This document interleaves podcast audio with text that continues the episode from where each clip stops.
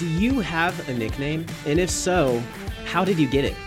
Today, we're going to be looking at a character from the Bible, an unsung hero who's really only known by his nickname. That's what we'll be discussing today on Christ, Culture, and Coffee. This is Christ, Culture, and Coffee, a podcast designed to help equip Christians to be able to defend their faith and be confident in their faith.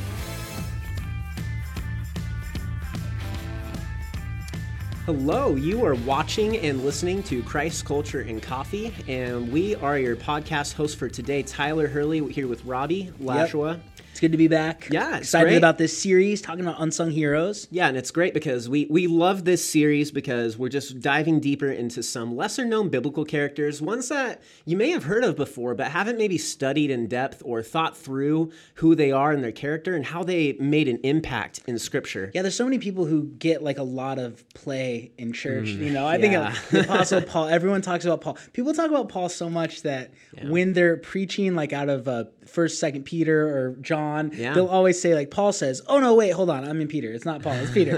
there's people who get all this play, but we want to take some time to look at lesser known biblical characters to see what we could glean from them and how we could apply their apologetics method, their evangelism method, and just the discipleship uh, to our own lives. So I like doing that. Yeah, but before we get into that, just make sure if you aren't already, subscribe to our YouTube channel. And then for those of you listening, um, go ahead and follow us on YouTube and follow us on Instagram, Facebook. Go to our in- Facebook Insiders group, which. Yeah.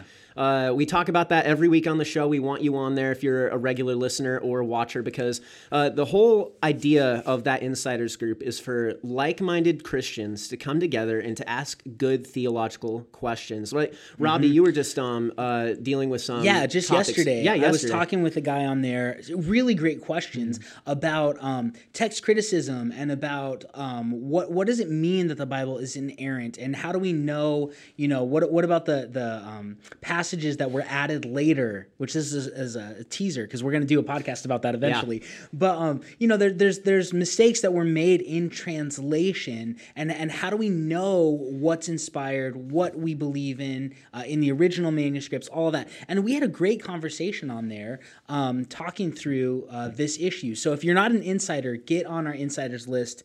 Uh, it is just an amazing place to be, a great community of people, and there's really Oh, cool yeah. conversations going on on there. Yeah, yeah. And so make sure you do that. Um, and then on top of that, uh, again, we're doing this YouTube thing now. So we're getting a lot of uh, traction from our listeners through Mm-hmm. the podcast. Uh, we just, um, we want to keep spreading the awareness though for videos because this is new and we want people to uh, keep sharing us like crazy. Let people know, hey, we're available visually now as well as through audio. Yep. And I know that there's a lot of people. I mean, I've even been talking to people last week how uh, they're a little more comfortable with watching rather than listening, um, which is interesting. And uh, you know, uh, Creeps me out. yeah, right. No, right? just kidding. No. Yeah, well, well, doing both, it- it's cool because you get that different element that you can bring to the table It's by true. by seeing the visual, like seeing our beautiful faces. I always like okay, no, this is just a preference thing. But like whenever I'm listening to a podcast for a long time, um, and then I Hmm. watched it, the person always looks different than I thought they looked. you know what? Me too. Isn't that I'm gonna be honest with you, and uh, you just vision them differently. Yeah. Yeah, Yeah, it- so it's it's, always It's and, and sometimes it's a letdown, and then sometimes it's like, oh no, they look better than I thought they did. Yeah, well, too, we hope it's the latter for you guys watching this right yeah, now. So. yeah. Fingers crossed. We're really hoping it's the latter, but no. Please join our YouTube page, subscribe to it. Um, really great way, easy way too, to share uh, information with your friends about who Jesus is and about what apologetics is. Um, yeah, it's just a really good. Yeah. it's a really good resource for people to have to go and get quick tips, to have these longer, full-on podcasts on there. It's a, I think it's a cool resource. I've used it. People ask me questions, and I just send them the links to the videos, or I send them uh, my stuff, uh, the the old podcast. It's a really great, great thing. So. Right, right. And then, um, so last but certainly not least, we want to uh, just quickly draw attention to the sign again that we have here. Yep. Um, this is from our friend Matthew over at SE Collective. He uh, designed us a custom made personal sign, and um, he is local in the Phoenix area, and he does a great job. So make sure you look at his Instagram account, SE Collective, and you can get more information there on some of his projects that he does. Yeah, absolutely. Well, hey, we're gonna move into the coffee tip for the day, uh, the week, I guess. It's a Right. weekly podcast. That's right. Um, but um, we had a lot of people who were uh, discouraged when we stopped sharing it, and then we started sharing it again. And I had so many compliments this week about, oh, thanks for the coffee tips again. Everything I know about coffees from your podcast. So here is the coffee Yeah. tip for today. Now this goes into uh, the processing of coffee. I don't know if you're familiar. Uh, if you're not, Google search what a coffee plant looks like. Uh, it's kind of like a bush-like plant, and it grows cherries. The cherries have the seed in it, which is what we know as the coffee bean. So um, what has to happen is to get coffee, you have to get the fruit off of the seed. Oh, Okay. yeah, yeah. So there's three main methods of doing this. Um, the first one is called the washed or the wet method, uh, and most countries that have a lot of extra water use this method because it's fast. What they do is they'll pick the you know the cherries at their peak of ripeness when they want them picked. They put them into like a tank. Um, and it's usually outdoors, uh, and there's like a fermentation process that goes on while they're in this water. Uh, there's a natural enzymes that start to break down the uh, the fruit. Make sense? Yeah. So they leave it in there for uh, anywhere between uh, 12 hours. Some people leave it in for like 72 hours, but it's a fairly fast process. And then what they do is they scoop them all out, and it's easy to husk. It's easy to peel the fruit off oh, of the cherry of the, of the seed. Does that make Oh, sense? yeah, yeah. So this is called the the, the wet process or the washed process. All right, that's step number one, and it's really fast because you soak them, they start That's to cool. ferment, and then it's easy to peel off.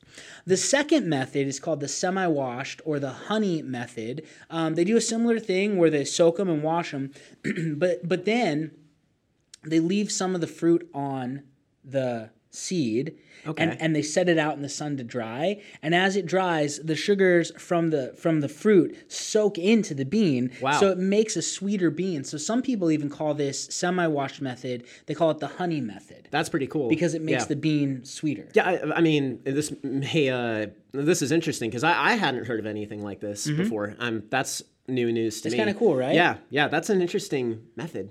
It is. Um, and then there's the third method, which is called the natural or the dry method. And um, this is uh, a method used to get the, the seed out of the out of the fruit in countries that don't have a lot of water. um, So you think like Ethiopia. Right. So what they do is, and, and this is a pain, it takes a long time. So they'll pick the cherries and then they'll just spread them out on tarps. Like along roadsides, I mean anywhere, and you're thinking about for each individual coffee bean, you have to get it out Yeah. of the fruit, right? That's a, that seems a little bit tedious, but it's I mean, it tedious, man. And so, so for the dry method, right. they'll spread them out and they'll just let the sun kind of bake these fruits and dry them so that That's they're easier cool. to peel. I would just do the sun method just out of laziness, but well, the thing is, the sun method though it takes about uh, two weeks, really, wow. whereas the wet method twelve hours. okay, So, and you have to husk them all anyway. You have to get them out of it. Right, right, So it's okay. just it's the process of how do you because the the coffee cherry it's it's really a hard fruit. Yeah, so you right. have to soften it So- in order to get them out. So I'm assuming though that there's there, you could probably tell the taste difference based on the method, correct? Would you say? So- yes, especially with the honey method where they leave some of the fruit Right. on it because then the natural sugars soak in. Like I have beans right now that my friend Chad, he's a missionary Mm. in Rwanda, and he gave to me, and it's it's it's this process where they leave some of the fruit on it. Okay, And it yeah. totally changes the taste of the bean. Um, it tastes these ones I have taste real fruity, like really berry like. Nice, because okay. they had the cherry on there and the sugars kind of entered into the bean. okay, so would you say that that's your favorite method, or have you not tried the other methods? Well, I've had coffee from all the methods, um, and yeah, and, and I think most people have because Yeah, yeah, right. So if you get it from Ethiopia, it's going to be the dry method. Okay, so I've had I've had Ethiopian. Yeah, if you get it from Brazil, they use the honey method. I've also had Brazilian. yeah, and if you get it from a country that has more water, so some of the um, Central American countries, uh, so Indonesia areas, th- they usually use the wet method. Okay, so you've had sense. you've had them all. Right, right. Um, and just being aware of like, hey, it, what like yeah, what method what's did the they use? process? And I mean, too, you think about you know a pound of coffee. You know, how, how many coffee beans do I put into a French press in the morning? Probably what? Mm. Yeah, I don't know, two, 200, 250 individual beans. Individual beans, sure, sure. Yeah, I maybe- have maybe a a very I have a very small French press, so mine will be a lot less. Maybe than that, like but hundred beans. Yeah, But still, yeah. you think about hundred. So they have to get those seeds out of individual cherry fruit. Yeah, right? no, that makes sense. So it's a, I it's a that. long process, but I'm really thankful for it. and I'm thankful Yeah. for the people that do it. But that's your tip for today the three different methods for um, getting the, the fruit off of the, the seed. There's the washed or wet method.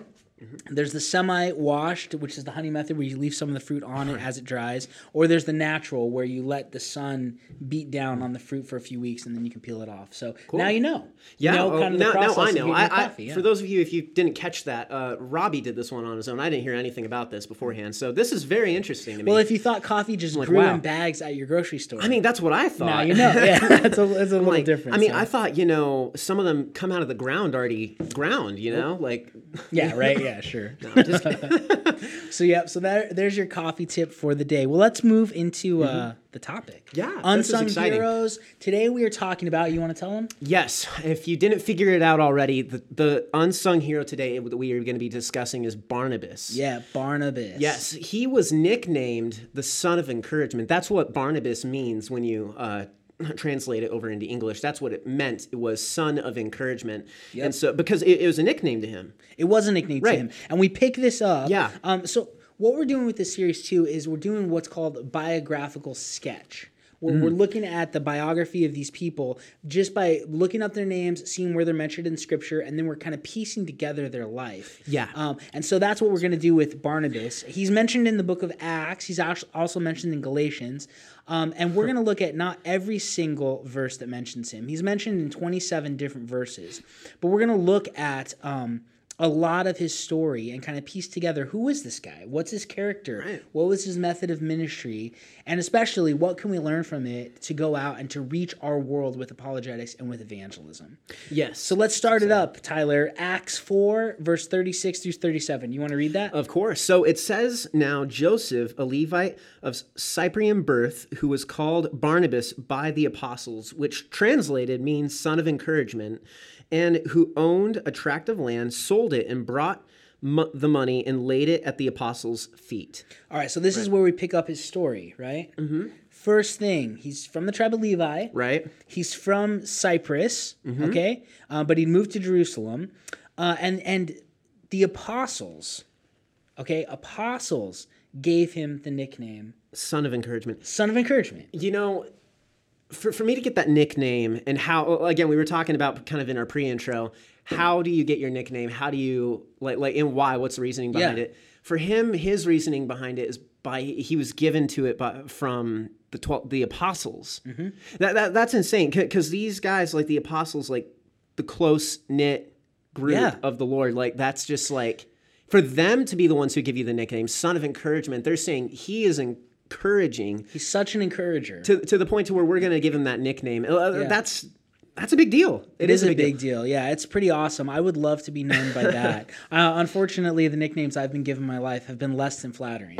uh, but this guy, and the crazy thing about about Joseph is we don't even call him Joseph. We only basically know him as Barnabas. His character and the nickname given to him has become his identity. It has. That's right. And I think that's that's phenomenal. I want my identity to be something positive Yeah, that I do right. in love for other people. And this man had it. and it's good too because when when he carries around this new name, this nickname. It, it brings up, upon like a reputation with him. So Yeah. people hear "Uh, your name is Barnabas, like, wait, what? Like son of encouragement? Like that's your name? Mm-hmm. And when they see that, they realize, and they meet him in person. You see, like it probably to them in the past, like they're like, yeah, I could see that he stands by his name. It's like Yeah. your name, his name is representing who he is as a person, and that's like, and that's really huge that he had this nickname because people could recognize that and already know a little bit about his character, About who he is, Yeah, just before from his even, name. yeah, Yep. just from his name, before even talking to him. Like, how cool would that be if you had a nickname that encompassed like your like your core character traits? Yeah. And that, that And it was positive. yeah, yeah, and it was fun. That's Yeah. true. Yeah, that's a big thing. aspect of it, yeah. yeah. and so it just this is just such a cool thing, and for the It really apostles to give is. that, It really is. And the, the other thing we see from this passage is it says Mm-hmm. he sold a tract of land and he brought the Uh-huh. money and he gave it to the apostles. So he's also generous. Yeah, he's a generous guy. He wanted to help fellow believers, Yeah. and he also just had this giving nature that you have, find in Christ. And so, seeing that in someone who's again like just so encouraging and so generous um, in Scripture, it's really interesting and cool because the thing is he is such an unsung hero. He's not talked about that Well, much. and we're gonna look at if, Yeah. if he if he wasn't around, we would Hmm. have a very different Bible. yeah, th- that's true though. Um, So there's there's so much to him. So let's keep digging into a little bit of who Yeah, he was. right. So um, I'm gonna read Acts. The next the Mm-hmm. next place in Scripture we hear about him. There's a few chapters that don't mention him. Um, but then you get to Acts chapter 9, verse 27 through 26, and I'm going to read that. Uh, it's talking about Paul when he comes to Jerusalem. Hmm. So it says, When he came to Jerusalem, that's Paul or Saul, he was trying to associate with the disciples, but they were all afraid of him, not believing he was a disciple. Okay, why? Well, Because he was killing people. He was Yeah. killing Christians. He was he was going around and arresting people and abducting people, and they'd already seen him kill Stephen. Like yeah, this guy, are you kidding me? Yeah. No, we're not going to tell you where the heads of the church are. Yeah, right. Sorry, man. like, like, he's a terrorist. Of course they were afraid of him, and they're not going to meet with him. Right? right. It only makes sense.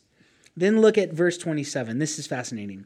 But Barnabas took hold of him brought him to the apostles and described to them how Paul had seen the Lord on the road and that he had talked to him and how at Damascus he had spoken out boldly in the name of Jesus.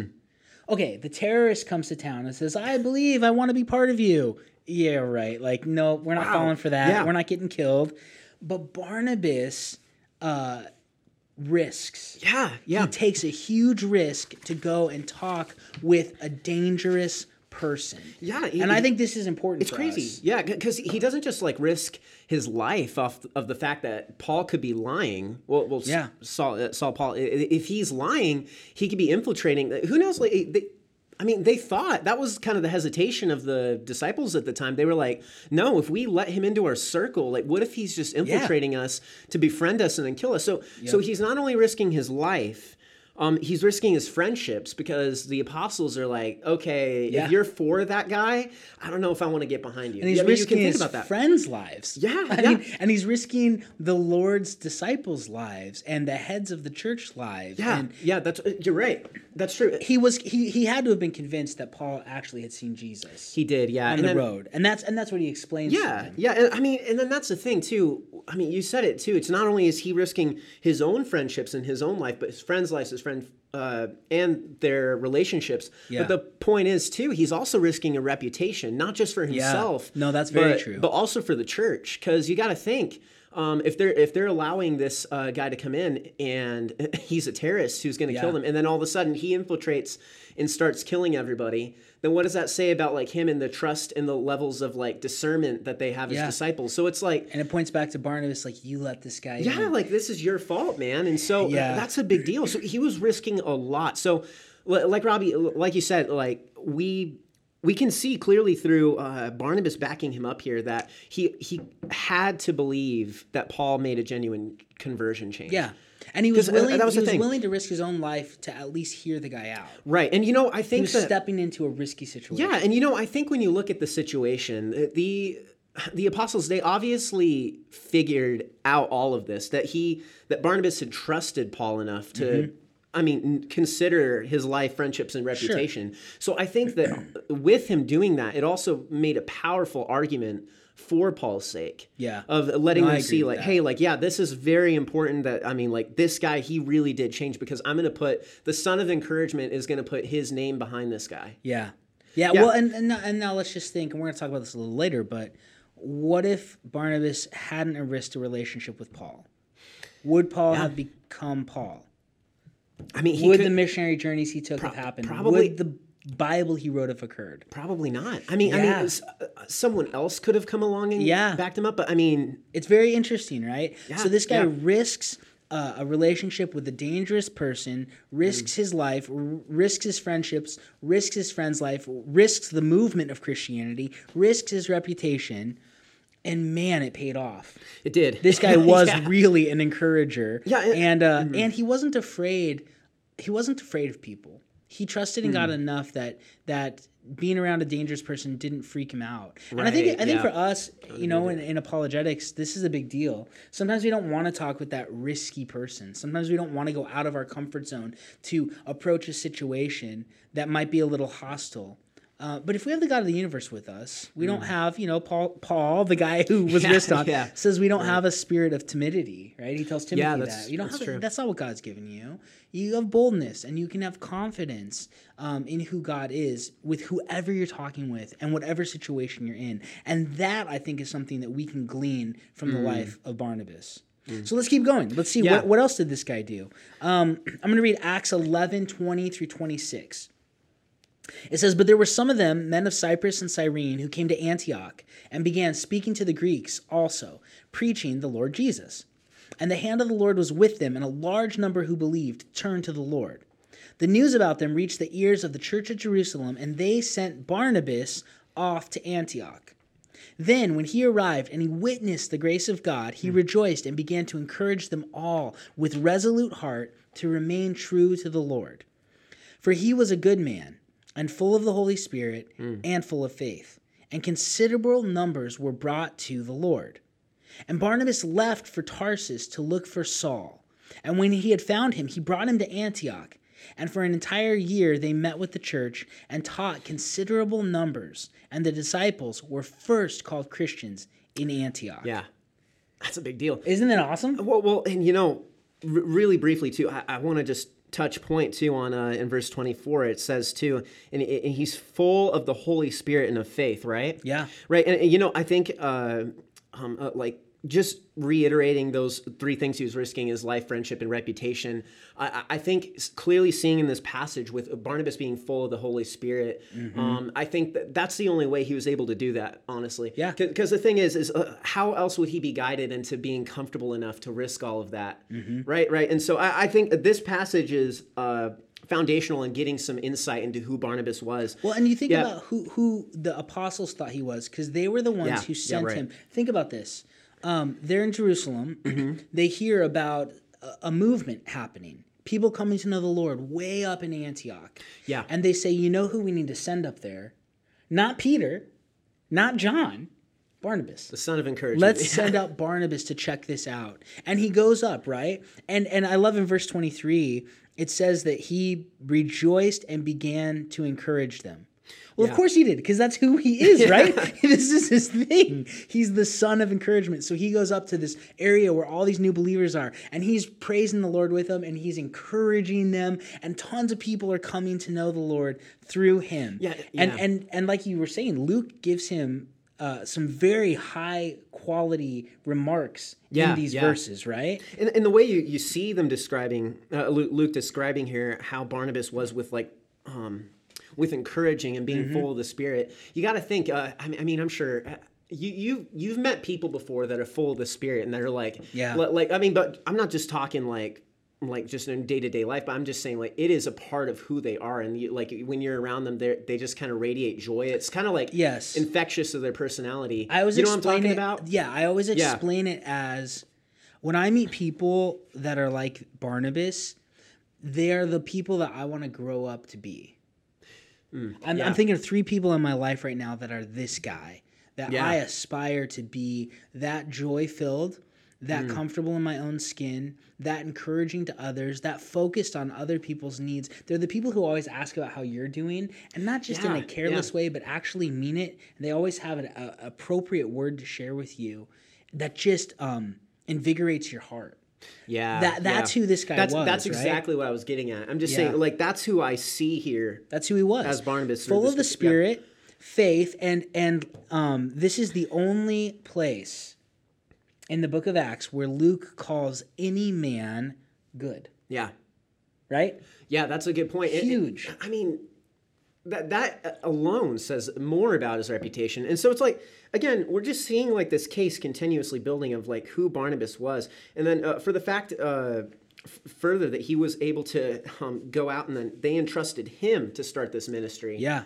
that's that says a lot about who he is. It does, and Yeah. and then this this is the part that I'm not good at this. Barnabas, so he goes up there. All these people come to know the Lord. He's rejoicing. He's full of the Spirit, and then it says, and considerable numbers were brought to the Lord. so Mm, yeah. revival, people coming to believe in Jesus, right? And then the very next verse, and Barnabas left for Tarsus to look for who? Paul. Paul, Yeah. think about this. Okay, so let's sketch together what's happened in Paul's life. He's a terrorist, and then he he's killed a lot of Christians. Jesus shows up to him on the road to Damascus, knocks him down. you work for me now, basically. He goes three years. He's trying to associate with the, apostles. None of them will see him because they don't believe his story. Barnabas risks a relationship with him. So then he gets to meet the disciples, Yeah. right, the apostles, but they don't really care because why? Well, because he goes back to Tarsus. That's where he's from. So mm. it's like, okay, hey, really glad you're a Christian. Bye. Yeah, like, yeah. like you don't have, you're not doing anything for or with us. So he goes up to Tarsus, and Barnabas is seeing amazing ministry happen, and he thinks, you know what I got to do? I got to go get Paul to be a part of my ministry Yeah. again i've worked in churches for a long time and i've seen i've seen how it goes and this is Yeah. this is I, I don't like this but there a lot of times there's so much competition between churches Mm. To get people to grow to be the best at this or this or this uh, we're Yeah. all on the same team we're, we all have the same goal to Right, bring people right. to jesus right but it is difficult for people to to be cognizant of how can i share the ministry god's doing here with other people Yeah. because our ego comes into it It's true. Barnabas didn't have that. He says, "How do. I go get that other dude involved in it? He's not doing anything. He's back home, not on assignment with anyone. and that's How do I get him involved?" That's the thing. You can see here that he's about the kingdom of God because his whole Yep. focus is he's like, well, look, I mean, just imagine the testimony impact that Paul must have had on. I mean, well, it still carries weight on us today. Mm-hmm. But I'm just saying to the people at the time at the church at Antioch and the the the first cr- group of Christians. Yeah. Imagine hearing that testimony. Yeah, it'd be a cool testimony to conversion. hear, but also you'd be like, "Who is this guy?" Yeah, that's the thing. Like he, he was. I mean, the Yeah. other thing is, is there could have been people represented there who Paul had arrested their family. Mm, yeah, So now you're bringing in like this guy that we really don't like, even. Again, risking reputation for what? For the sake of the kingdom, for the sake of growth, for the sake of. I mean, think about this. Barnabas discipled Paul in ministry. He did. So so That's what's he going on here. Discipled the apostle Paul, who went on to write uh, a lot of letters that we have in Yep. Scripture. And, He and shared his ministry with them and said, "This isn't just about me and the amazing things I'm doing. I want to bring you into what God's doing." So he brings Paul, Saul, up to Antioch, and then it says, and this is cool. For Yeah. an entire year, Barnabas and Paul are teaching the church at Antioch. Yeah, And it says that's right. again, they taught considerable numbers, and it was there that the disciples are first called Christians. This is the first place Yeah. where anybody had ever been called a Christ follower, a little Christ, and so a Christian. Yeah, just just like a, a slight recap. If you again, if you think about it, when we said mentioned earlier that if um, Barnabas didn't do the ministry work that he did, we would have a different Bible. I think it's clear to see that because it's very likely that Paul wouldn't have gone on further in ministry without Barnabas reaching out and discipling him. saying, "Hey, I want to pull you into what God's doing." Yeah, and not only that, we might not have the nickname Christians if it wasn't for the ministry that he started in Antioch. Well, and isn't it beautiful that he, he Yeah. made it about following Christ? He didn't. They're not called the Barnabasins, Yeah, right? yeah. Like he could have made it like you're my follower. No. Yeah. We're followers of Christ. I think it's awesome. And Mm-hmm. I, I, I think too. So application wise, how, what does this look like for us? Well, number one, you need to get good at at talking with people who don't believe in Jesus because we need to evangelize and we need to love them and we need to teach them who Jesus is and we need to use apologetics because evangelism in the 21st century is apologetics. People want to know why they should believe what they believe. But how also, once we are good at that and we're comfortable doing it, how are we pulling other people in and showing them how to do it? Yeah, That's discipleship. I, want to teach people how to do apologetics. I want to teach people how to be witnesses for Jesus. Not just me go out and feel good about doing it. It's all about teaching others how to Yeah. do it. And Barnabas is an example of that. Yeah, and then the other thing too that you can see through Barnabas's example is uh, it, it doesn't happen instantly, like the ministry No. work that you do. No. Like you can see, like, uh, like he and Paul were in Antioch for a year. Yep. I mean, look, Taking like, time with people. Now, granted, they they had a ton of growth out of that year, Mm-hmm. but the thing is, you got to think it took them a year to do all of that. Yeah. and it took a lot of time and conversations, relationship building. Yep. Um, and and so that's something to be important. Uh, conscious of is that it's there's practice put into it. It's not just um, a one and done deal. It's a lifestyle. That's It really what it is. Yep. And, And this is what we keep seeing of Barnabas's character. Yeah, He was always yeah. about pulling people in and saying, "Hey, come minister with me. Hey, let me show you how to do this. Let me disciple you in the way of Jesus, to be an apprentice under Hmm. Jesus." Um, just I, I love like seriously, Barnabas is one of the guys I'm most excited to meet when we get to heaven. Yeah, no I want to talk to him about what was his relationship with, like with the Lord, right? How did he develop into becoming this type of a person? Um, And then that's another thing too. I mean, imagine too if we had like writings from him. I was just uh, thinking about well, this earlier. and and we might. we might, yeah, We might, and we'll talk about that a little bit. But let's Yeah, keep going. yeah. Okay, right, so right. so another place we pick up. Barnabas being mentioned in Acts is in Acts eleven thirty. You want to go ahead and read Acts Yeah. eleven thirty for us? Yeah, of course. It says, and in the proportion that any of the disciples had means, each of them determined to send a contribution for the relief of the brethren living in Judea. Mm-hmm. And this they they did, sending in charge of Barnabas and Saul to the elders. Okay, so again, you see that Barnabas is generous, Yeah, right? And he taught generosity to his church because they'd given him a gift and told him and Paul to take this gift um, to the church in Jerusalem who was in need of it, to deliver this gift. So his generosity right. was taught to the people he was ministering to. Yeah, and again, like we don't see anywhere where he comes out and he says, "Hey, look at me! Look at what look what I Oh, no. gave! Oh, look no. at the work that I'm doing." It was he, he was humble. You can Yep. see that in his ministry, and and so uh, it's just really interesting to see that it, again his generosity keeps showing itself in Scripture. It does. Now let's again see. So we see he's generous Mm-hmm. in selling the land. He's generous in taking the gift. Then Acts twelve twenty five says, and Barnabas. So this is after they took the gift, right? And then they're going to go back to Antioch. Right. And Barnabas and Saul returned from Jerusalem when they had fulfilled their mission, taking along with them John, who was also called Mark. Okay, so now again, you see Barnabas saying, I want to bring this guy into ministry. I want to pull Yeah. him along. I want to disciple him and teach him what it's like. Um, so he enlists John Mark to be part of his ministry. Well, who who's John Mark? Uh, we get uh, a mention of who he is and and relationship and connections in Colossians four verse nine. Yeah, that's So right. you want to read Colossians four nine for us? Love to. Yeah, so we got it right here. Uh, it says I think that first name is Aristarchus. Aristarchus. Okay, Yeah. thank you. Because I was looking at that, I'm like, where's it? like, how do you say that exactly? Yep, Aristarchus. Yeah, so it says uh, Aristarchus, my fellow prisoner, sends you his greetings, and also Barnabas's cousin Mark, about whom you received instructions. If he comes to you, welcome him. Okay, so Paul in Colossians says Barnabas's cousin Mm-hmm. Mark. In Acts twelve twenty five, we see that they took along with them a guy named John who was also called Mark. It's Barnabas's cousin. Yeah. Right? So John Mark is related to Barnabas, and he says, I want to bring my cousin along with us Right. into ministry back to Antioch. So they do that. All right, let's continue. Acts 13, 1 through 4, and 13, 7. Now there were at Antioch in the church that was there prophets and teachers, Barnabas and Simeon, who was called Niger, and Lucius of Cyrene, and Manaen, who had been brought up with Herod the Tetrarch, and Saul. While they were ministering to the Lord and fasting, the Holy Spirit said, Set apart for me Barnabas and Saul um, for the work to which I've called them. Then, when they had fasted and prayed and laid their hands on them, they sent them away.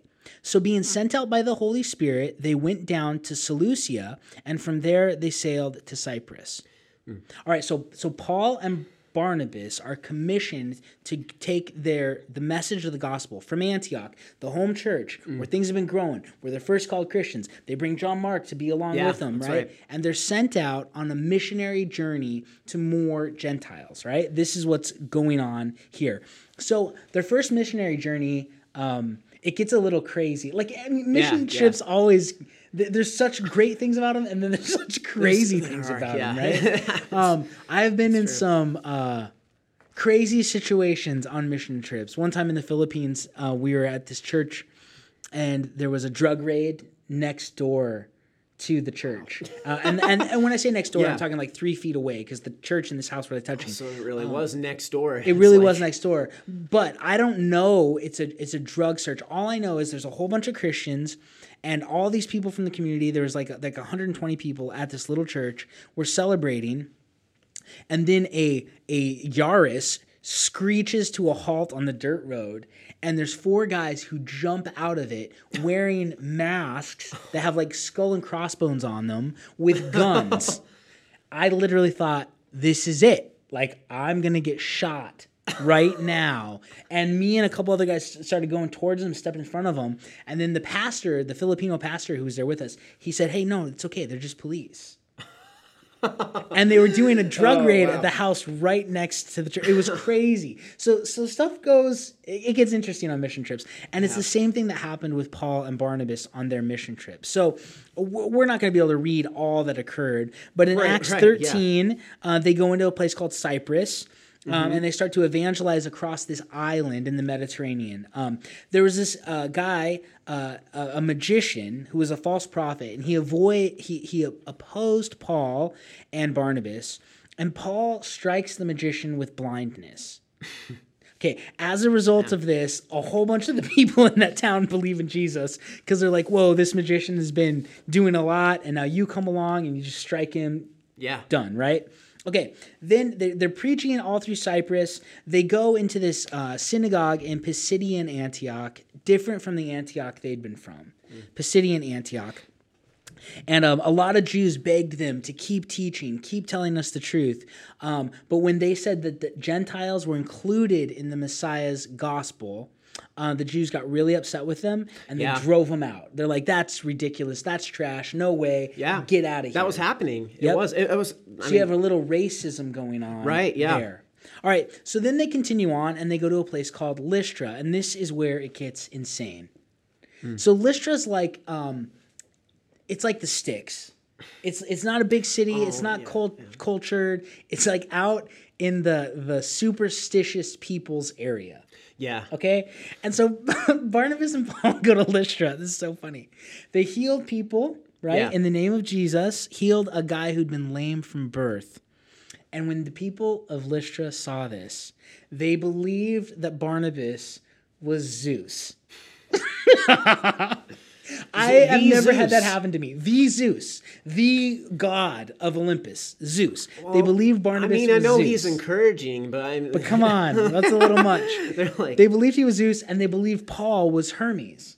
so they thought he was a god. They coming thought down. they were Greek gods Yeah. who'd come into their town to heal people. So the priest of Zeus in the town comes out with oxen, with garlands. He's going to bestow it on Zeus. He's going to give a sacrifice to Barnabas.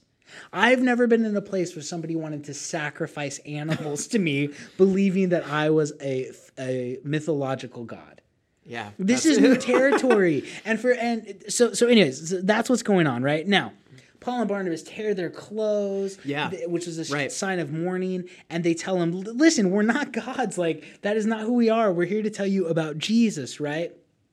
So th- this this this pandemonium's going Yes. on, and then there were the Jews who came from Antioch Pisidian um, and Iconium, and they came and they they convinced the crowds there in Lystra that Paul and Barnabas were teaching untruth. And they got the people to stone Paul, drag him out of the city, and they left him for dead. He, he got stoned to death um, to the point where people thought he was dead, and they left him alone. It wasn't like, oh, that'll Yeah. teach him a lesson. They literally thought that Paul was dead. Yeah. Okay, so Barnabas reached out to this guy, risked a relationship with him, pulled him into ministry. The Holy Spirit says, I want you guys to go on a missionary trip. And and then Barnabas gets to watch his companion in ministry get killed. Yeah. This That's- is a that's tough terrifying. pill to swallow, right? Well, yeah, and the thing is too. I mean, just it, just a, such a flip in what they were receiving when they first got there. With like pr- practically, well, not practically, they were they were being worshipped Yep, worshipped as when they got gods. there, and then and then. Uh, the, the complete conversion and turnaround of their the public attention to being hostile against Yeah. them. That's it's insane how Well, that. and okay, so so spoiler alert: if you haven't read Acts, Paul revives and he lives. Right. okay? he doesn't die Yeah, from the stone. of course. At that point, I'm on a mission trip. My friend almost gets killed. Tyler, let's say you almost get killed. You revive, and I say, let's get the heck out of here. Yeah. Let's go home. Oh no, That's not what Paul and Barnabas do. they keep going. So yeah. they continue on to Derbe to preach the gospel. Then on their way back home, they stop in at all the places they'd already been. And, and you gotta just wonder at this point too what um, physical injuries Paul obtained from that stoning and through Sure. nearly di- dying. S- who knows? He could have suffered from stuff that he never healed from at You the never- end of his you life. never know, right? You never know because it doesn't mention it, but it's just thinking he's going on injured, hurting. Mm-hmm. Probably fearful for his life now at this point because he he could Yeah. get killed, and they're still going back. And so that's that's just another testimony to see of the ministry work that they were doing is that they were just driven by the Holy Spirit to keep doing the Lord's work and disciple. and it shows that Barnabas was a guy who was definitely okay with taking risks Yeah. for Jesus. right. And again, how does that apply to us? How, how are we taking a risk with our evangelism, with our apologetics? W- What does that look like for you? Who's that person Yeah. you're afraid to talk to? What's that subject you're afraid to approach? Right? Th- these are questions we need to ask. My friend Kyle, uh, who's a pastor at Mission Church, I just I really appreciated this about him, um, because in, in our in our community, you know, in our, in our society, the LGBTQ community and Yeah. and what Christians believe about Yeah, it and right. what Scripture teaches about homosexuality, that is just a um, a big tense mess. And I actually, it was last week um, that the the United Methodist Church split over Yeah, this issue right. of is homosexuality condemned in the Bible or is it not? It's a big issue, and it's easy to cower and to not stand up for what God teaches because you're afraid of what's going to happen to you. It's risky to stand up for what God God's word says. And I remember um, my friend Kyle. He had me come to his church, and him and I co-taught a series on biblical sexuality. Yeah, And, and I talked about what the Bible says about homosexuality, what science says about it. A lot of the stuff we did on this podcast in June. Yeah, that's right. Um, talked about transgenderism and what Scripture has to say about that and what's going on with it. And we stood on what the, the Bible says that, you know, in any sexual um, activity outside of one man and one woman for one lifetime is a sin. Um, and I, I preached that, and there were people who left his church yeah. because of what I said. And and right. to be honest with you, I felt bad about it. Right. And I was like, I don't want people leaving a church. And I talked to him about it, and I, I I'll never forget this. I said, Kyle, I'm really sorry, man, that Mm. that what I said offended people, and they left your church. And he said, he looked at me and he said, Well, what are we supposed to do? Not teach truth? And I thought, yeah, like, yeah, truth is risky, and and to love people and speak the truth to them is more important than not offending people. Now Yeah, we don't need to yeah. be overly offensive. We Of need course, to be kind yeah. and loving, but but we need to share the truth because that is the most loving thing we can do. Share the truth right. in a gracious way, and I thought that was great. And so, again, w- what's the subject? Who's the person? What's the situation you've been avoiding because it's dangerous or it's risky or it might be confrontational? As Christ followers, we need to move into that space with love and truth and graciously share about Jesus w- with others. And I think that's a great example we keep seeing Yeah, in that's- who Barnabas is. great great example of it it just uh, the thing is you just you have to be upfront about Yes. the truth Yep. you have to and, and, and, you know the gospel is offensive i don't know how, like that, that's the thing it says that you are messed up Yeah. you have a lot of issues you are a fallen broken person That's and right. you need someone else to step in and create re basically give you a reborn essence Yeah. of and sh- completely get rid of your old self because it's it's trash basically Yeah. and put on this new self and so it's like it is offensive. it's offensive Yeah. and people don't like to hear that Because it's saying you're not good enough and you could never make yourself good enough. yes You need yes. grace. that's right, So no, it is. There's that that scandal of grace, right? That, Right, that yeah. offensive aspect to I need help. No, I can take care of myself. yeah but but that's the beauty of it. It- it- at the same time as much as it's offensive there's beauty in that because you see you're like no, no that's the thing everybody's broken it's not just like Yeah. me it, it's everybody and not only that um it god loves me despite my brokenness Yep. And and and I might not like the truth, but it's the truth. Yeah, it it's is. reality. Sometimes I don't like reality, but it's real. Yeah, it is. and and, and that's yeah I, I think that we need to we need to love people enough to share truth with them. Mm. and again barnabas man just what a stud right? I love Yeah, this guy. Like right. i love this guy. So well hey let's take a quick break uh, and i want to definitely alert you guys that are watching on the podcast to our awesome sign that our friend matthew made. Um, there is something special about handcrafted furniture and the decor that adds warmth and quality to your home. Something factory furniture uh, just can't compare with SE Collective Design, where our friend Matthew is at, produces beautiful custom designed and, and built pieces within the greater Phoenix, Arizona area. Each creation is a work of art crafted just for you using wood, metal, or a unique combination to truly meet any design needs that you have. Everything from signs to dining tables, they have the tools and the know how to create one of a kind furnishings. For more information and to check out all the cool stuff that our friend Matthew's doing, uh, check out their work at secollective.com. You can follow them on Instagram, you can follow them on Facebook, and once again, you can follow them on their website, secollective.com. SE Collective, custom, quality, and affordable. Make sure you check them out. I just love what Matthew's Yes. doing over there. It's it's it's some awesome stuff. yeah, it's great. All right, well, back to Barnabas and Paul. Um, so so Barnabas now has gone on the first missionary journey, seen a lot of a lot of Gentiles come to know the Lord, and and um, Paul and Barnabas go back to Jerusalem to give a report of what God's doing, but also to clarify some theological issues. Yes, that's In right. Acts 15, there's this big event called the Jerusalem Council. Mm-hmm. And basically, the, the issue they were having was what Old Testament laws do the Gentile believers have to follow? Yeah, Right? Because there are people who are like, no, they got to be circumcised. They got to follow the, the new moon festivals. They got to follow the Sabbath. They got to. What's the rules right, with this whole new inception of new birth and believing in Jesus and new covenant, right? Yeah. And so that's what the Jerusalem Council is about in Acts 15. So Paul and Barnabas go back down there to give their account about how God is spreading um, the church through the Gentile world, um, and then also do some clarification on what exactly are we Right, yeah. expecting of these people. yeah, and so uh, this this is a big deal, and so it's uh, it just I think it's very important that Mm-hmm. Barnabas and Paul and Paul came back for this because uh, having their theological opinion in this with the work that you've seen that they've been doing in Antioch, Yeah. Very crucial to the movement in Christianity. Yep. And, so- going to talk with the apostles and, and specifically to talk with Jesus' brother James Yeah. about this. So um, we'll pick it up in Acts 15. You want to read verses 1 through 2 because this kind of sets the stage. Yeah, of course. It says, uh, Some men came down from Judea and began teaching the brethren, unless you are circumcised according to the custom of Moses, you cannot be saved.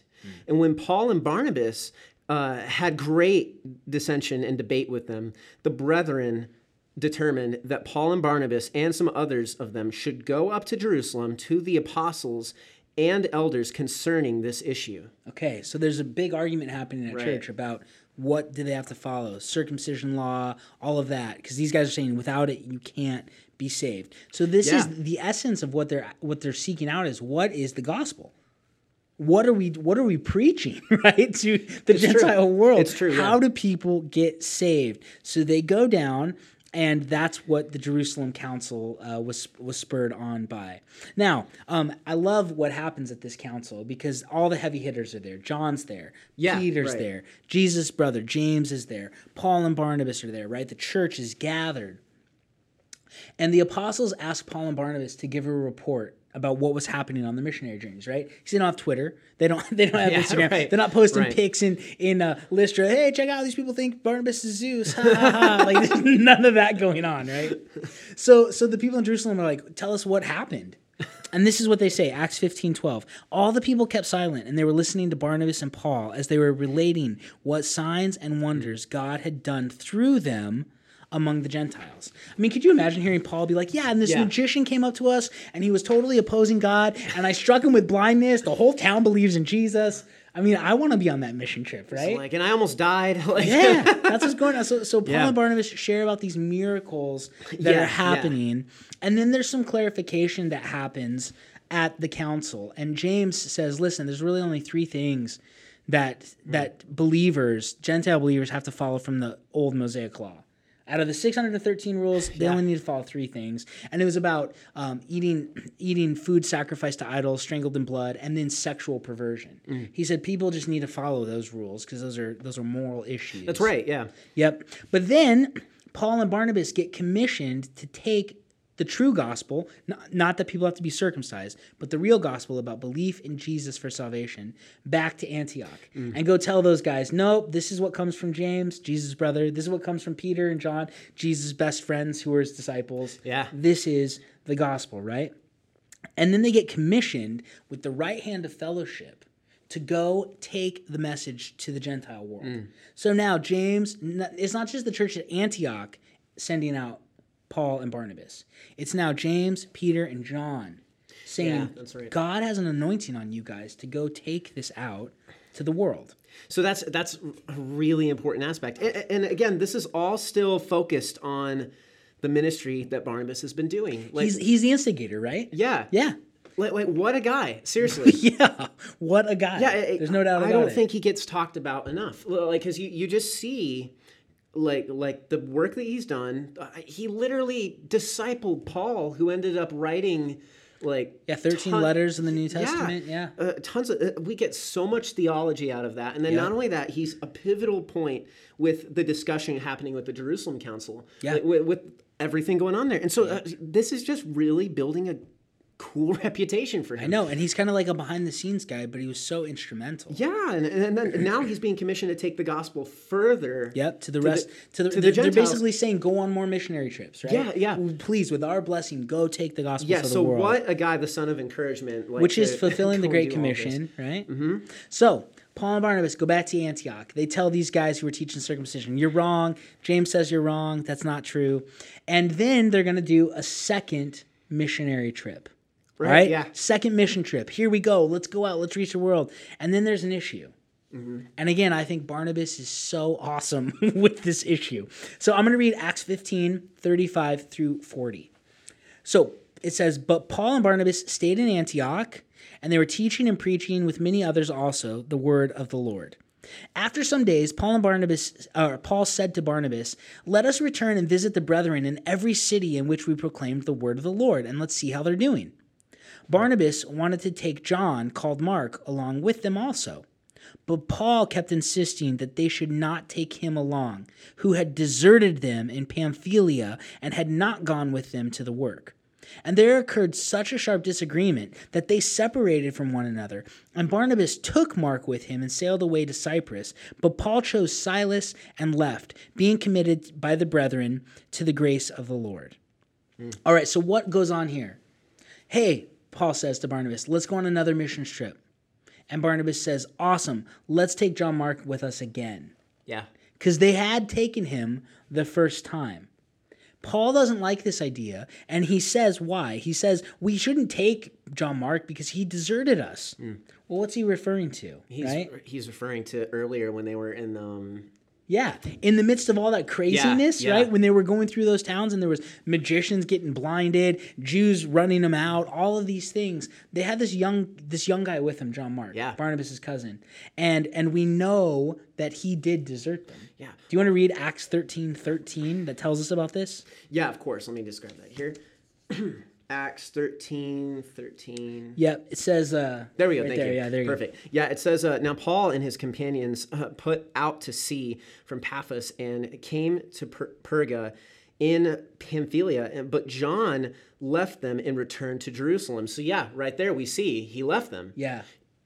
This so- is the kid on the mission trip. He's like, I want my mommy. Well- I want to go home. I'm freaking out. yeah, mean, that's what yeah, yeah. happened. But I mean, y- you know, too, and you can see that what what's happening here is um uh, Barnabas. He's he's trying to extend grace to him because you know what, like honestly, they were probably just as terrified as he was. And Yeah. it was like this is terrible. They're they're very hostile against them. They were killing them. Yep. And driving them out of the city. But so yeah, but Yeah, there was a lot of crazy stuff that happened on that trip. you can also see uh, Paul uh, Paul's idea. He's like, well, wait, a- wait a second. I don't uh, like. Yeah. I don't trust being with someone who's a deserter. However, Imagine it though. But but Paul's telling that to Barnabas? Are you kidding me? Yeah. Are you kidding me, Paul? I took a chance on you. That's you. what I was gonna say. John Mark never murdered my friends. You murdered my friends, and I took a chance. You know, it's just Yeah. so ironic that Paul's like, no It way. is. Barnabas was a guy who was all about giving second chances. Well, and that's the thing. That's the gospel, right? And that's, That's what that's what we were we were talking about. Is that uh, Barnabas? I unfortunately, while I uh, like we can just see here, it looks like. Um, but I, I feel Barnabas was making the right decision because Barnabas is, was right. Yes. And and we're gonna look at this. Paul actually admits Barnabas is right Right. later. But but okay, think about this. So you take a guy with you, he deserts you and leaves you in a tough spot, changes your plans. You go on. Now again, you can kind of see Paul's up being upset because he almost got killed on that trip, and this guy Right, deserted yeah. him. Right? Okay. But Barnabas is like, no, we give people second chances. That's what Christianity is about. Nobody's that far lost, Paul, like you, right? Mm-hmm. We let people have a second chance. Uh, Barnabas saw potential in people and not just their flaws. I think that's awesome. Have you Yeah. met people who, who are like that, right? Who see what you can do and they encourage you in that. Of course, we all have issues and we're messed up. Yeah. But the opposite of that is people who just dwell on your flaws yeah, right? No, and think that's you'll true. never amount That's to true. anything because you got this, this, this. Um, but this is a son of encouragement. Mm. This is a guy who says, "No, I want to encourage him by giving a second chance to John Mark. I want to take him with us." And I think it's fascinating that Barnabas had the boldness to stand up to Paul to the point Yeah. where he's like, "Forget you, then. You do your own thing, but I'm taking him. I'm taking him, and if you don't want to go with us, don't." Yeah, And that's what happened. So now, I mean, and I think it's cool because God now has two missionary journeys happening, which is great. And and God does so through so it. granted, yeah, of course, saved. there's division here, but you know, like God did a lot with it. With Yeah. the two different journeys, because and then when Paul went off to do his own ministry by himself, yeah, with Silas, they did awesome yeah, stuff. we know what came out of that. So Yep. it's, yeah, But Barnabas wanted to give John Mark a second chance. He saw his potential in him, not just his flaws, and he had the boldness to stand up for giving people Mm, yeah. a second chance, which I think is, uh, I think it's just great. Mm-hmm. Now Barnabas was right in this dispute. oh, of course, And there's there's a few things we know. I don't know how many of our listeners know this, but John Mark, because he wasn't um, disregarded as a deserter, because Barnabas went and sought him out, just like he went to Tarsus and sought Paul to pull him into his ministry, Yeah. right? Because of that, um, John Mark eventually gets connected with the uh, Apostle Peter in Rome, and the Gospel of Mark was penned by John Mark. yeah, It's Peter's gospel. Peter's telling the story, but John Mark, Barnabas' cousin, is the one who penned it. So now think about this. Barnabas gives Paul a chance, yeah, and Paul writes 13 letters in the New Testament. yeah. He gives John Mark a chance. John Mark writes the first, I, I believe Mark was the first gospel written. Yeah. Imagine, imagine Barnabas, he, all bo- Barnabas. with both of these cases. First off, not just with Paul, Yeah. uh, but but I'm just saying, like, imagine if with Paul, if he didn't give him a second chance, and all the writings that we would could have potentially lost, and all Yeah. the Oh, yeah. impact he made on Christianity, and then imagine not just that, but then if he didn't have faith and give John Mark, Yeah, he's like, you're chance. right. That guy's trash. Yeah. Forget him. No, He could because he could have. he could have. He could have easily just said, you know what? could have. He's like, Paul, we've been working together for a long time. I trust you. Yep. I, I'm going to take your your your. I'm to take your opinion on this. Yeah. But he didn't. He said, "No, we're going to take John Mark with us." I'm gonna do the right thing. Yeah. I'm gonna do the right thing and give someone a second chance, even if that means not getting to hang out with my friend Yeah. and not taking the easy route. I think it's amazing. And then um, Paul actually admits that John Mark was a legitimate guy. At the at the end of Paul's life, he's in prison. He writes um, the letter of Second Timothy, um, which is a very personal letter. Um, and he says this near the end of the book. All right, so I'm going to read Second Timothy four nine through eleven. He tells this to Timothy: Do your best to come to me soon. For Demas, in love with this present world, has deserted me and gone to Thessalonica. Crescens has gone to Galatia. Titus to Dalmatia. Luke alone is with me. Get Mark and bring him with you, because he is very useful to me for ministry. At the end of his life, Paul writes to Timothy and he says, Hey, could you bring along John Mark? Because he's good at ministering to me. He's helpful to me. He soothes my soul. Essentially, Barnabas is right. Yeah. this guy had potential. That, this guy had worth. Yeah, because the thing is, there's more that goes into missionary journeys than just uh, like just the ability that people in your core group that you're bringing have to share the gospel. Mm-hmm. Yes. it's also to be able to work as a team and to be an encourager. Yes. Uh, and, and isn't that interesting? He's an encourager to the son of encouragement. Yep, he's an encourager to the son of encouragement. Well, and, yeah. and well, well, and an encourager to Paul. Yeah, Right. an encourager. So, so Barnabas encouraged Paul, and we have thirteen letters. Right, He encouraged yeah. Barnabas, and we have the Gospel of Mark. This guy changed the landscape of New Testament history. Yeah. And he's and and he's so humble about it because he's not bragging about how great he is. He's always pulling other people in. I love it. That's true. Now, nobody's perfect. Yeah. And we have one flaw mentioned of Barnabas in Scripture, and it comes from the book of Galatians. Paul wrote this about his friend. Um, it says this in Galatians 2 11 through 14. But when Cephas, and that's that's the name of, of Peter, okay, so this is the Apostle Peter. Mm. When Cephas came up to Antioch, I opposed him to his face because he stood condemned. Mm. For prior to coming to the coming of certain men from James, so that's referring to Jesus' brother in Jerusalem. So prior to these guys from Jerusalem coming up, Peter used to eat with the Gentiles. But when they came, he began to withdraw and hold himself aloof, fearing the party of the circumcision. The rest of the Jews joined him in his hypocrisy, with the result that even Barnabas was carried away by their hypocrisy. Yeah. But when I saw that they were not straightforward about the truth of the gospel, I said to Cephas, Peter, in the presence of all, If you, being a Jew, live like the Gentiles and not like the Jews, how is it that you compel the Gentiles to live like the Jews? so there was a there was a cultural issue where when when the the Jews came to town, Peter wasn't comfortable eating with Gentiles anymore. Mm. And he withdrew for them. And Barnabas even got caught up in that hypocrisy.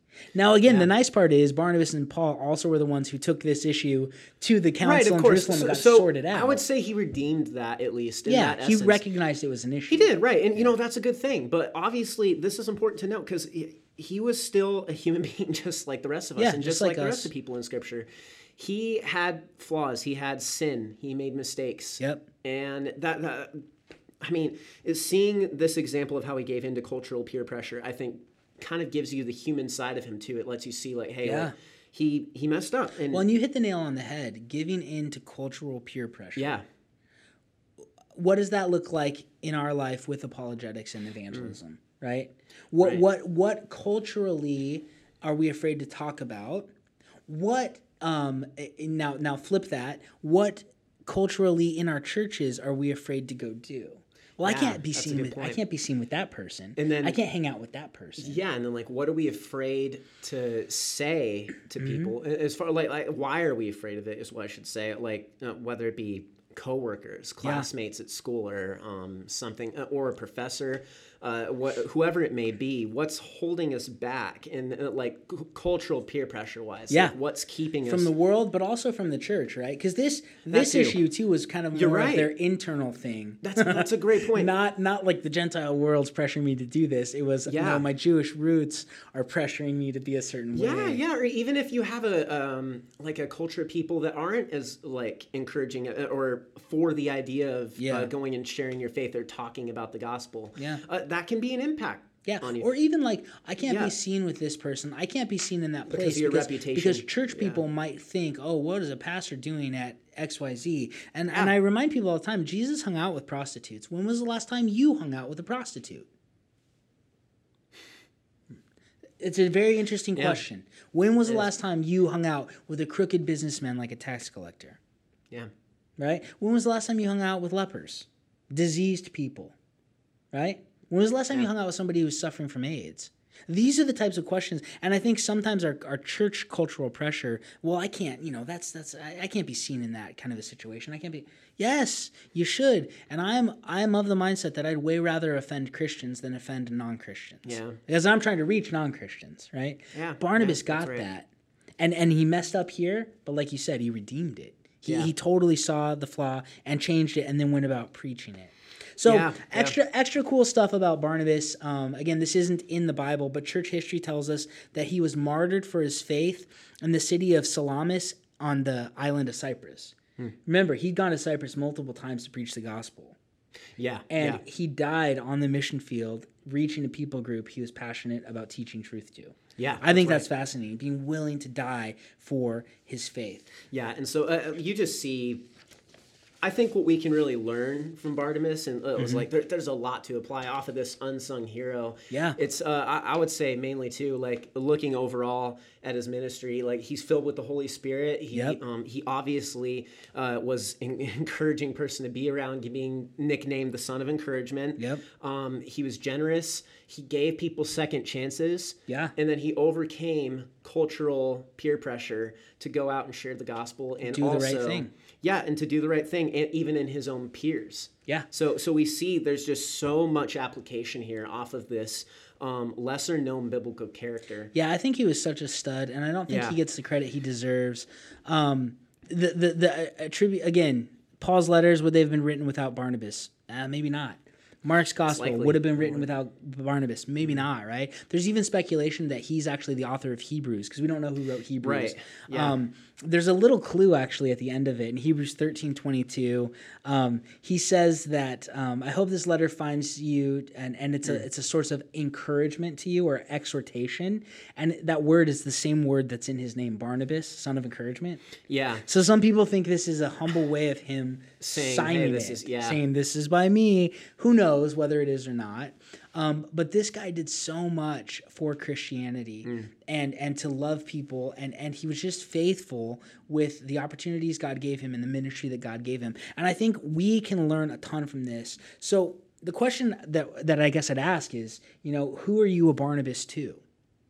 Who are you a Barnabas to? Mm. Yeah. You have got to be going out and encouraging. You've got to be giving people second chances. You've got to be bringing people along in ministry with you. You've got to be Yeah. bold enough to stand up for truth and not always give in to cultural peer pressure. Not that you've never made mistakes, Hmm. but what are you pressing into? This this is a, guy that we want to emulate. Yeah, right? and- if, then- if Paul can say, "Follow me as I follow Christ," Right, I'd yeah. really rather actually hear that from Barnabas. Yeah, right, right. honest. And, and then, uh, like you mentioned earlier, Robbie, if uh, I think that you at home, like uh, listening or watching this, you should um, take into consideration who are like the three people, um, three like good Christian influencers in your life, or even if it's just one.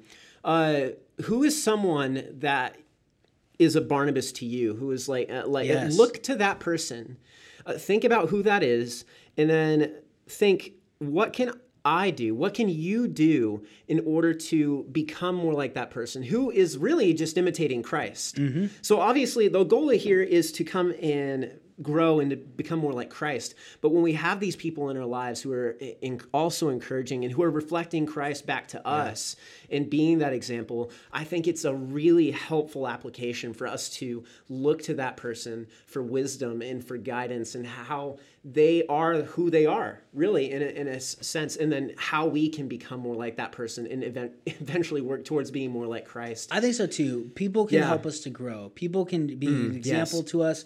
They can in- instruct us, and all of us need a Barnabas to come alongside of do, us yeah. to encourage us. Paul would not have been Paul without Barnabas. John Mark would not have been John Mark without Barnabas. Yeah, Who yeah, who is that's your right. Mm. encourager, and who are you encouraging?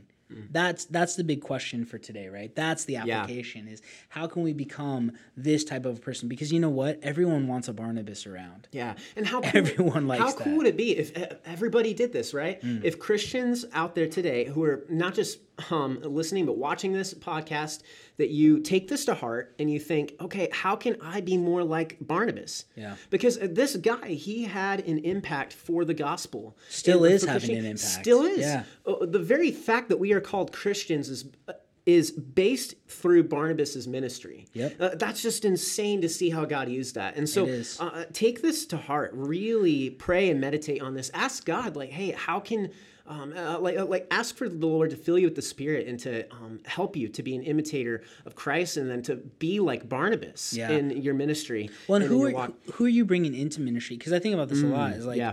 so often we have this celebrity mindset of I want to become a big thing for the Lord, and I'm going to do so much great. And it seems more like Barnabas' focus was who am I bringing into ministry Mm, that can surpass me? There is a shift where even Barnabas and Paul are mentioned a lot in Acts, and it's always Barnabas first, then Paul, Barnabas, then Paul, and then the switch happens. And it's Paul and Barnabas, Paul and Barnabas. You're right. That's true. Paul's ministry kind of overtook Barnabas, and he was okay with it. because it's about Jesus. It's Yeah, and not then- about me building my kingdom. And you see how that advanced the kingdom of God and the gospel that was spread through that Yeah. work. And so it just overall, that's the attitude we should have when it comes to ministry. Yeah, I want to I want to disciple guys who are going to go out and do more ministry than I ever could. I mean, I think that's the goal, right? And now Mm. Again, egos and, and stupidity get in the way of that, but that should be the goal. And Barnabas definitely exemplified that to us. Yeah. Well, hey, this has been fun. I like talking about Yeah, this. this Barnabas is. I, I can't wait to hang out with this guy uh, in heaven one day and just ask him all the ins and outs of who he was and just what his upbringing was like. And yeah, I'm, I'm really excited to see him. Yeah, yeah. And so uh, thank you again so much for um, being a faithful listener or viewer. Um, we're just really excited uh, to continue in this uh, Unsung Hero series. Um, but then, l- lastly, before we go, uh, just wanted one quick mention of the sign again, really quick. Uh, Yeah. This thing is super cool.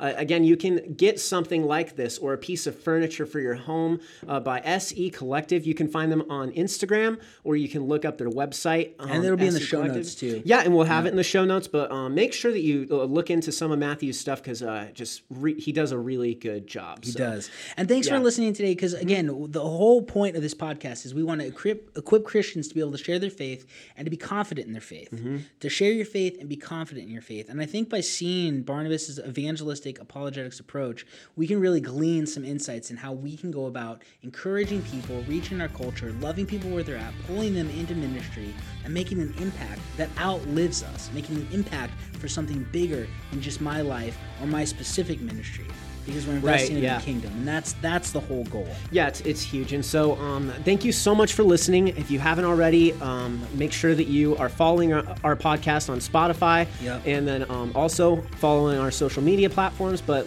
lastly, please make sure that you are following us on YouTube and that you are subscribed to our account because uh, we are just starting this new platform and we're super Yeah. excited to see growth occur and we want you to be a part of it as well. so, thank you so much. Share it with all your friends. Tell people about it. Yeah, You, yeah. can, you can let them know about us. Take a risk. Tell them, hey, go watch this video. You Yeah, right, know, right? right. Never Who know knows? what'll happen. but- It's true. So, uh, thank you so much for uh, being with us here today on Christ, Culture, and Coffee. We will see you next week Yep. as we continue our Unsung Heroes series.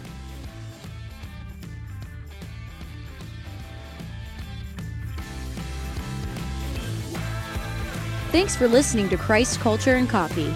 If you liked this episode, please rate, review, and subscribe to help us reach more people.